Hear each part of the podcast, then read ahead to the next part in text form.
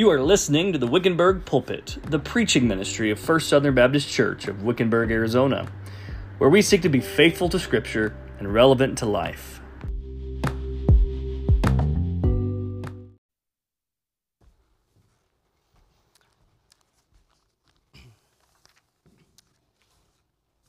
Before we dive into the sermon, before we pray, man, I am grateful for our worship team, for Kelly and for Courtney and Daisy when she's up here, and for Jess. And I just want to uh, say how grateful I am for them, and I hope you are too. And, and when you get a chance, uh, just tell them how thankful you are that they lead us week in and week out. Um, and uh, don't know, Jess got in at 2 a.m. this morning from Myrtle Beach, and she's here to sing and to lead with us. So wherever you're at, I, I don't see you. Thank you for being here.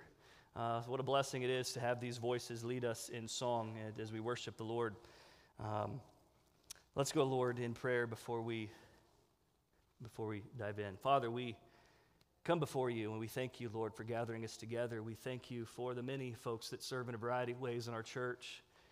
Thank you for them. Lord, Lord, as we come now, as we come to the time of preaching, Lord, as we explore this biblical doctrine of justification by faith alone that's central to the book of Galatians, Lord. I pray, Lord, that as we continue to grow in it, to learn from it, Lord, that we wouldn't just grow in head knowledge and know more about this doctrine, but Lord, you would give us greater confidence in the gospel because of it. Lord, that we would rest solely upon it as the grounds of our salvation. And Lord, as we see what it is that makes us right with you, that we would then take this message to the world and share it with those who need to be made right with their Father. Lord, we praise you and we thank you for bringing us here together. It's in Jesus' name that we pray. Amen. You can turn in your Bibles to Galatians chapter 2. Um, we're going to begin in verse 16. We ended in verse 16 last week, but we're going to go back there um, and uh, continue on to the end of the chapter. Uh, I'll read the passage and then we will uh, dive in. It says here, verse 16 Nevertheless, knowing that a man is not justified by the works of the law, but through faith in Christ Jesus, even we have believed in Christ Jesus, so that we may justified, we may be justified by faith in Christ and not by works of the law. Since by the works of the law no flesh will be justified. But if, while seeking to be justified in Christ, we ourselves have been found to be sinners, is Christ then a minister of sin? May it never be. For if I rebuild what I have once destroyed, I prove myself to be a transgressor. For through the law I died to the law so that I might live to God. I have been crucified with Christ. And it is no longer I who live, but Christ lives in me. And the life which I now live, I live in the flesh. I live by faith in the Son of God, who loved me and gave himself up for me. I do not nullify the grace of God, for if righteousness comes to the law, then Christ died needlessly. Now, justification by faith alone is the bedrock of the Christian faith. A Protestant reformer John Calvin said, We are justified in no other way than by faith, or which comes to the same thing that we are justified by faith alone. Martin Luther, who nailed the 95 Theses to the doors of Wittenberg, Germany, at Castle Church that sparked the Protestant Reformation, he says this If the doctrine of justification is lost, the whole of Christianity is lost. Now, those are big statements. Those are big statements that if this doctrine is lost, then we have nothing. And that is the central doctrine to this book of Galatians as he is, as, as Paul is battling against these false teachers, the Judaizers that we've talked about week in and week out, who essentially say, yeah, you've got to have faith, but you also have to be justified by the law as well through circumcision and other things within the law. And Paul is saying, no, we're justified by faith alone in Christ alone. And I've crafted my sermon a little bit differently than I typically do. Typically, when I preach, I, my, my points are more applicatory um, because I, I, want us to come away with uh, how we ought to respond to this text. But I've crafted it with five questions And we're going to answer those questions through this text this morning. And so the first question we have, which is ultimately, which is what this doctrine is about, is number one, how can a righteous God accept an unrighteous sinner? How can a righteous God accept an unrighteous sinner? Now, in our text today, Paul is continuing his conversation with Peter where he had this very strong uh, confrontation and rebuke, public rebuke of Peter, as we saw last week. He is continuing this conversation. Now, when we look at this text, it's unclear if he's still talking directly to Peter or if he's turned and addressing uh, the, uh, the Gentiles, the Galatians. At some point, he seems to switch audiences, but what Paul is doing here is he's following the logic of the Judaizers and getting Peter to see just how bad his actions have been, and is exactly what he's communicating by his withdrawal, as we saw last week. Now, both Paul and Peter affirm the doctrine of justification by faith. They do. Now, what is justification by faith? Justification is a legal term whereby a person is declared to be righteous or innocent. It's a legal term whereby a person is declared to be righteous or innocent. So, in the court of law, if somebody were to have done something wrong in the eyes of the law, their actions could be justified or declared to be right, given a certain parameters, right? So, you have a home invader, you take them out, they're, you, they're, you, you ended up killing them. Well, that could be an action that was justified. It was declared to be right because it was self defense. So, in the court of law, justification is a legal term by which you are declared to be right or innocent from an action. The question here before us, though, is how a sinner can be declared right or declared righteous by a holy God. That's the question that the doctrine of justification seeks to answer. Making it more personal, how can a righteous God accept an unrighteous individual like me? Now, when we look at verse 16, this passage, this verse that we preached last week, Paul is emphatically clear that we are justified by faith and that no works, that through the works of the law, no flesh is justified. Now, he's actually quoting, and, and maybe not direct quotation, but he's drawing attention to Psalm 143. In Psalm 143, David is being trampled upon by his enemies. And he's asking God for mercy. He's asking God to be spared from his enemies. And even though he knows that all he deserves is divine judgment from God, this is what he prays Hear my prayer, O Lord Give ear to my supplications. Answer me in your faithfulness, in your righteousness. And do not enter into judgment with your servant, for in your sight no one living is righteous. For in your sight no one living is righteous. Now, this is the verse that the, the folks that listened to Paul this first time, saying that no, by the works of the law, no flesh is justified. This is the verse they would have, they would have been thinking about. David cries out for mercy. And he, and he cries out for the withholding of God's judgment. He sees these enemies coming against him as, as an act of God's judgment against him but he cries out for, for mercy. And notice the basis on which he asked for that to be done. He says, Answer me in your faithfulness, in your righteousness. Do not enter into judgment with your servant, for in your sight no one is living, no one living is righteous. He's asking for God's mercy, not on the basis of his righteousness, because he's saying there's nobody. There's nobody that has been righteous. Nobody deserves this mercy. But God, be merciful to me because you are righteous. And this is the psalm that Paul would have been referencing. Paul is showing that God's ultimate answer to David's prayer came through Jesus. No one can be made righteous by law keeping, but Jesus Christ makes us right with God through his perfect obedience that is credited to us. This justification, this legal declaration of God happens this way. When we place our faith in Christ, God treats us as if we were as righteous as Jesus. He credits us with his righteousness.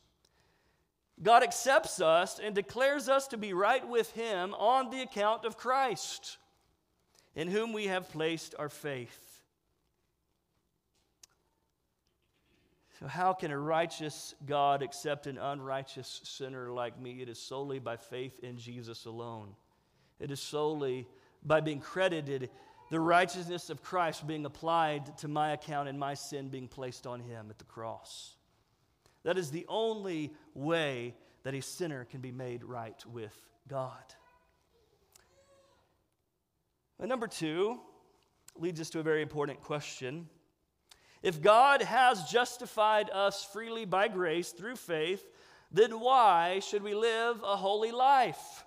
If God has justified us freely by grace, then why should we live a holy life? Now, this is a valid concern from the Judaizers. For the Judaizers, the doctrine of justification by faith alone seems like a license to sin. If I've been declared righteous by God, then it doesn't matter how I live. That's the way they're thinking. Now, Paul would disagree, and he's already spoken on this in his letter to Romans. In Romans 6 1, Paul asks hypothetically, What shall we say then? Are we to continue in sin so that grace may increase? Paul says, May it never be. How shall we who died to sin still live in it? Now, Paul obviously does not affirm that the doctrine of justification by faith alone means we can live however we want. But it certainly seems that way to the Judaizers. In his confrontation with Peter, he even seems to follow their line of reasoning to make that point. In verse 17, look at what it says here. It says, But if, this if, hypothetically, while seeking to be justified in Christ, justified by faith in Christ, we ourselves have been found sinners. Is Christ then a minister of sin? Now, Paul answers that with, May it never be. But first, let's explore what he's asking here. Paul and Peter both affirm justification by faith alone in Christ alone and not by the law. In fact, both of them, being Jewish, have cast off the law and have lived like Gentiles ever since. Paul himself have, has lived like a Gentile ever since uh, he had that Damascus Road experience. So, you know, it's not the law. I, I was, I kept the law, but, but, but Paul says multiple times that is rubbish for the sake of, compared to knowing Christ. And Paul has, has, has eaten meats that were, that, that were previously unclean, that God had made clean. He had fellowshipped with Gentiles. Those kinds of things were not a barrier to him. He lived like a Gentile. Peter also, when he had this vision in Acts 10 with Cornelius that all foods were now clean and the Gentiles were now clean and can be uh, part of the covenant family by faith, Peter began to associate with Gentiles. Peter began to eat T bones and sirloins and ribeyes with the Gentiles. Things that were previously forbidden under the law. He's now doing these things. Now, Paul obviously does not think that this is sin to eat with Gentiles and eat these meats that God, through Christ, has declared to be clean. But the Judaizers think it is. The Judaizers think that is sinful. And Peter, by his withdrawal from the Gentiles and table fellowship, his actions are communicating that he does as well. So he's saying, Look, Peter, you and I have been living this way like a Gentile for years. We've been having table fellowship with Gentiles, we've been eating the things that they eat. Now, by you, your withdrawal, you're aligning yourselves with these guys, the Judaizers, affirming what they're affirming, and yet you affirm that we're justified by faith, and you're living in this way. Has Jesus caused you to sin? Has Jesus caused you to sin? If he's declared you righteous by faith and now you're being found a sinner by eating with the Gentiles and eating what they eat, has, has Christ led you to sin? Well, Paul answers that question may it never be. Of course, Christ has not led us to sin. And Paul doesn't think that Peter's sinning by eating with the Gentiles, the Judaizers do. But this was the Judaizers' objection that the doctrine of justification by faith causes people to sin in the name of Christ. Paul and Peter had come to faith in Christ, but they were still living like so called sinners, living like the Gentiles. And so the Judaizers thought, well, somebody needs to hold these people to a higher standard. Judaizers thought that's what they were doing. And Paul's response to the Judaizers would be Of course, Jesus isn't the cause of sin. He's not a minister of sin. His grace cannot be blamed for my guilt. When God justifies sinners, He's not aiding and abetting their sin. Scripture says that God cannot sin, He cannot be tempted, nor does He tempt anyone in James 1 13. The doctrine of justification by faith does not promote sin but actually a view of justification by the law does. Look at what Paul says next in the next verse. For if I rebuild what I have once destroyed, I prove myself to be a transgressor. Now, what in the world is he saying there? Paul is speaking of rebuilding the law after tearing it down. This is what he's accusing Peter of. Peter at first destroyed the law by affirming the Gentiles as full fledged members of God's covenant family. In a sense, he destroyed the law in a sense that it is not the law that saves, it is the gospel of grace through faith in Christ. But then he allowed himself to be pressured, separating himself from the Gentiles he once affirmed, thus rebuilding with one hand that which he destroyed in the other. First, he had told the Gentiles that they were justified by faith and not by works. Then, in this particular moment, he makes the works of the law, namely circumcision, the basis of Christian fellowship. The Judaizers were urging not just Peter, but the entire Galatian region to rebuild the law in place of the gospel. Now, if they did this, they would quickly become lawbreakers all over again. The law's purpose is to show just how sinful we really are. And when we try to earn God's favor by law keeping, we can't. It's a standard that we cannot meet. Peter even says this in Acts 15. Why do you put God to the test by placing upon the neck of on these disciples a yoke which neither we nor our fathers have been able to bear? We've been, having been set free by grace, why would we want to return back to the law, which is an unattainable standard that we will continuously break and fall short of achieving? It's justification by the law that leads us to sin, because it's the justification by the law that will continuously set us up for failure and to break that law.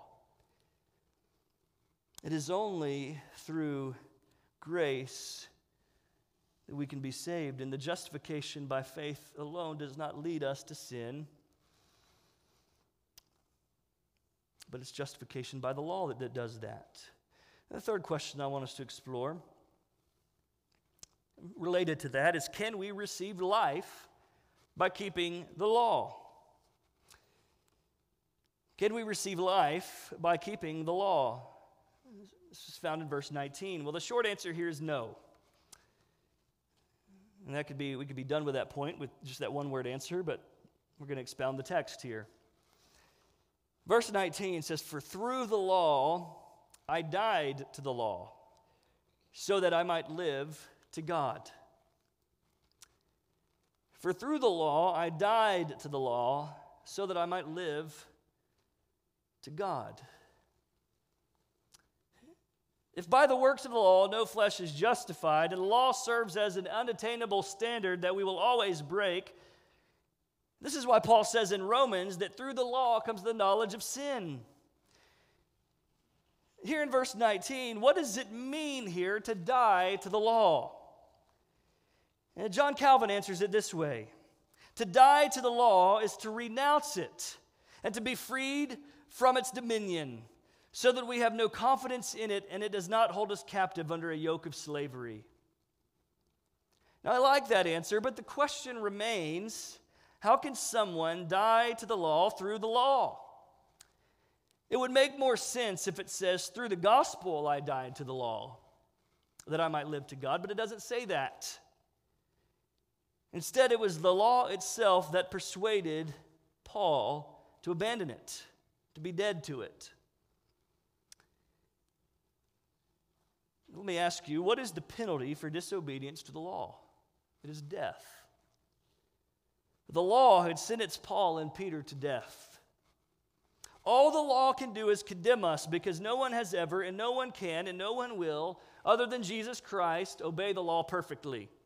Even if we could externally keep the law perfectly, we would still deserve eternal condemnation because we have a sin nature that cannot be in the presence of a holy God. This is why the law cannot save us. External obedience to the law cannot change our nature.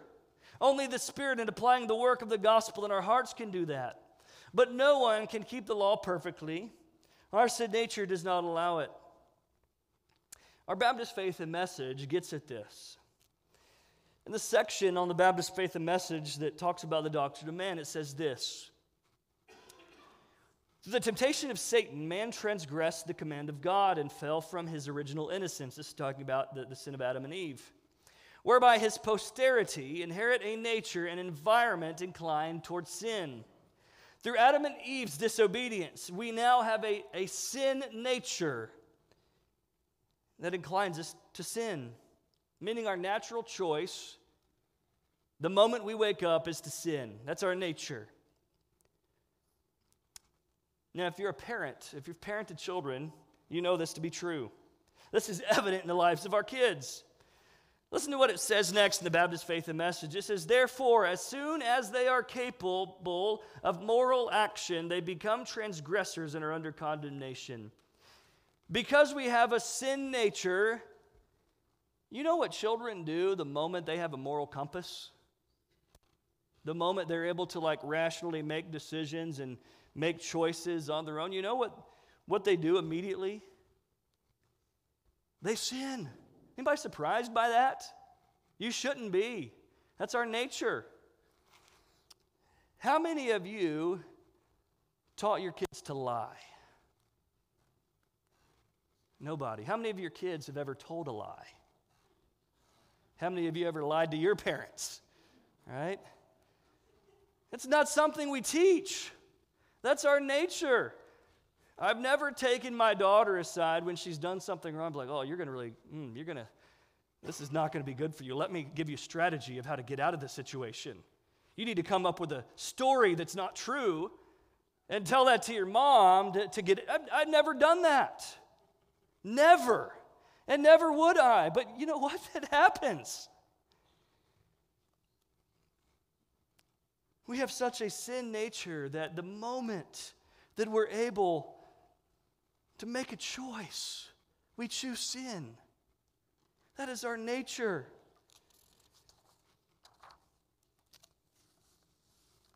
We cannot find life through the law. The law only brings a death sentence because we have a nature inclined to sin, and that's what we choose immediately when we have a moral compass. But when we realize that the law condemns us to death, and we cannot be made, with, made right with God through the law. It is through the gospel that we find life. I accept the law's penalty. I accept that I cannot live by the law, that its penalty is death. It is through understanding that and embracing the reality that Christ paid the penalty of death. And through his death, through the gospel, not the law, I can live to God.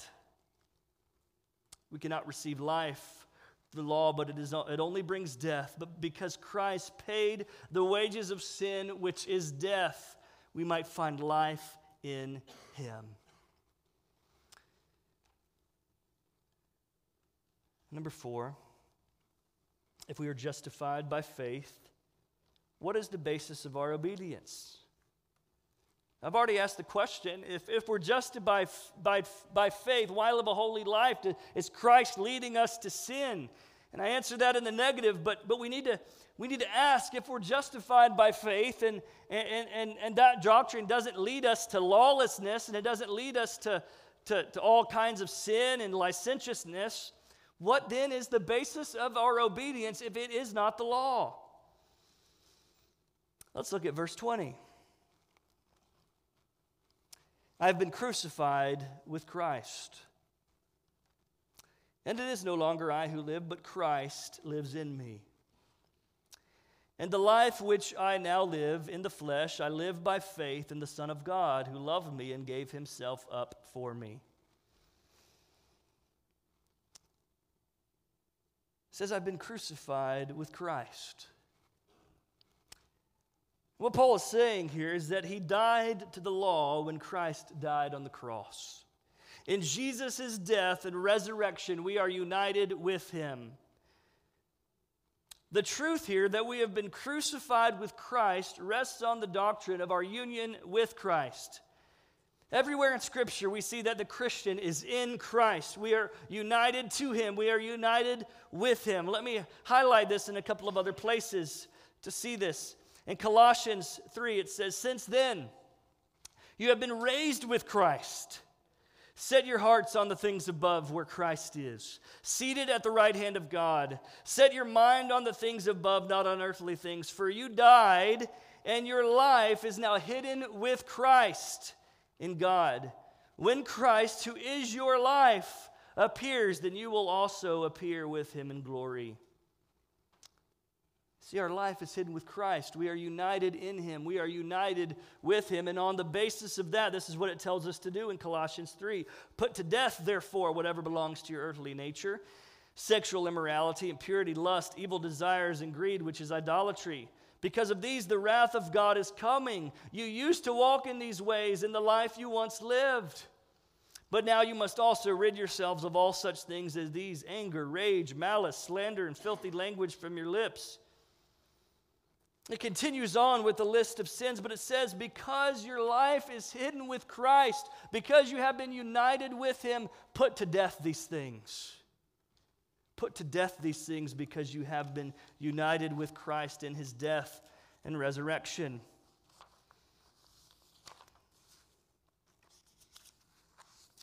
Our life is hidden with Christ. We've been raised with Christ. It is on the basis of our union with Him. We put to death our sinful nature and live in obedience. It then calls us to put on holy character there in Colossians 3. So, as those who have been chosen of God, holy and beloved, put on a heart of compassion and kindness, humility, gentle, gentleness, and patience, bearing with one another and forgiving each other. Whoever has a complaint against anyone, just as the Lord forgave you, so you must also do. In addition to these things, put on love, which is the perfect bond of unity. And he continues on with a list of positive things that we ought to embrace. Well, why do we put to death these things and why do we put on these things? Because our life has been hidden with Christ, because we've been united to him in his death and resurrection. Romans 6, 3 and 4 says this Do you not know that all of us have been baptized into Christ? All of us have been baptized into Christ Jesus. We've been baptized into his death, so that as Christ was raised from the dead through the glory of God the Father, so we too might walk in newness of life. What calls us to live a changed life is not a, the law telling us to do better and try harder. It is the fact that we've been united with Jesus in his death and resurrection. Our old self has been crucified. Our old self was put to death. And as we are united with Christ in his resurrection, we walk a new life. We walk a new life of obedience because of our union with Jesus. The reason we live a holy life is because we've been united to him. We have died to sin in our union to his death, and we've been raised to walk in holiness and obedience through our union to his resurrection. It is our union to Christ by faith that leads us to live in obedience, not a return to the requirements of the laws the Judaizers would try to get us to do. The law leads me to fearful obedience, afraid to know if I've done enough. But the gospel's work in our life through our union with Christ leads us to joyful obedience as we seek to please God who saved us by grace. It is a joyous thing to live for Christ by faith. We're justified by faith, and we also live by faith, as it says in the text. This life that I live, it is Christ living in me. This life that I now live in the flesh, I live by faith in the Son of God. It is my faith that brings me into union with Christ, and it is that faith that allows me to live in joyful obedience to Christ and His Word. It is when we are in Christ by faith that we become new people and who will walk in holiness and obedience with joy. And finally, we'll look at this last verse and ask the question how does the law nullify the grace of God? It says here in verse 21 I do not nullify the grace of God, for if righteousness comes through the law, then Christ died needlessly. Now, this is an interesting verse here. Now, whether Paul is still talking to Peter or the crowd, he's certainly referencing Peter's actions and his withdrawal from the Gentiles. Paul is in effect saying to Peter, Peter, by withdrawing from fellowship from your Gentile brothers, you take your stand with the Judaizers and against Christ. You are nullifying the grace of God by denying the need for Christ's death. Saying, look, if righteousness can be attained by the law according to the Judaizers, then the proper conclusion here is that Christ died for nothing. If we can become righteous by the law, then why did Christ die? So he died. If we can attain righteousness by the law, then Christ died for nothing. This is the proper conclusion of the Judaizers' position. It nullifies the grace of God in the death and resurrection of Christ. Legalism destroys the grace of God and undermines the death of Christ and his atoning sacrifice for sin. If we insist that even a part of our salvation can be earned on our own merit through law keeping, we undermine the very foundation of Christianity that we are declared right by faith alone in Christ alone. And we nullify the saving grace of God and the precious blood of Jesus that atoned for our sin. It's true that if righteousness comes through the law, then Christ died needlessly. But, dear believer, hear me this morning. You cannot be made right with God through law keeping. Christ did not die in vain. The law serves as a mirror that shows us our sin. When we look at the law, we must not think, man, I really need to do more and try harder and be better. We need to see the law, look intently at it as, if looking at a mirror and say, man, I am sinful and I need Jesus. I need his grace. And Christ obeyed the law perfectly, church, where you couldn't. And Christ's blood was poured out to pay the wages of your sin. He, the wages of sin is death, and He died that death so that He could give you His righteousness. The only reason that we can stand before holy God is that we've been clothed with the righteousness of Jesus alone. A few final thoughts. Number one, repent of self righteousness and embrace the gospel of grace as God, God's means of becoming right with God. There's a wonderful sermon by a pastor named Alistair Begg where he says, if, if and, he, and he paints it as a picture of the, the thief on the cross that was next to Jesus, that Jesus said, Today you will be with me in paradise. He, he gets to to heaven and and, and he says uh, the story goes there's an angel there and, and and he asked this guy this thief that was on the cross he's like why are you here? Well i don't know. I don't know why i'm here. I mean i mean how, how, how'd, you, how'd you get here? Well, I, I, don't know. I, I, I, don't know why i'm here. He said well let me get my supervisor angel and, uh, all right, well, I've got a few questions for you. Are you, are you clear on, on the doc- doctrine of justification by faith alone? Never heard of it. Well, let, let me, what, what, about church membership? What, what, don't know, don't have a clue. This guy has no clue. Then on what basis are you here? He asks. The man on the middle cross said, I can come. The man on the middle cross said, I can come. That thief on the cross had no life of law keeping. He was a condemned thief. He deserved to be on that cross next to Jesus. But it was only by faith in Christ and through union with Christ, and Christ saying, Today you will be with me in paradise. That is the ground of his salvation, is through Christ alone. Repent of any self righteousness. Any, any believer that, can, that, that answers, Why are you going to be in heaven? Anybody that says, Because I, because I did this, because I did that, because we have to repent of any self righteousness, because if we do that, we've started out on the wrong foot.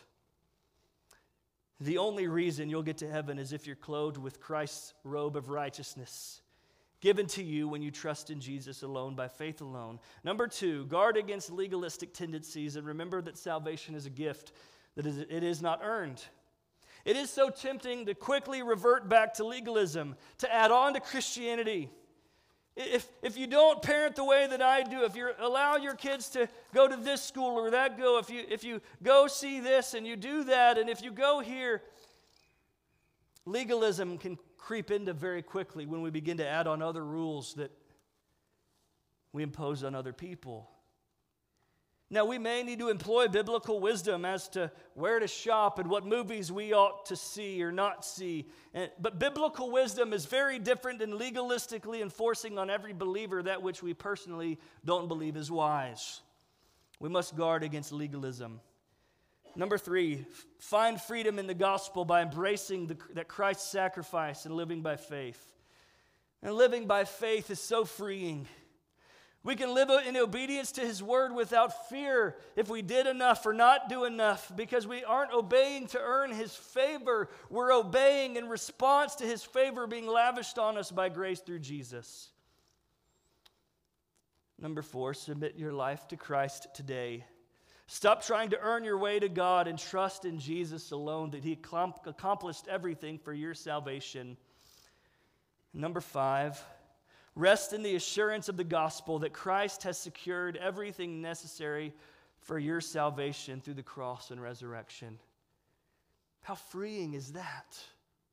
We can rest in Christ and stop trying because He has done everything needed to secure our salvation in Christ.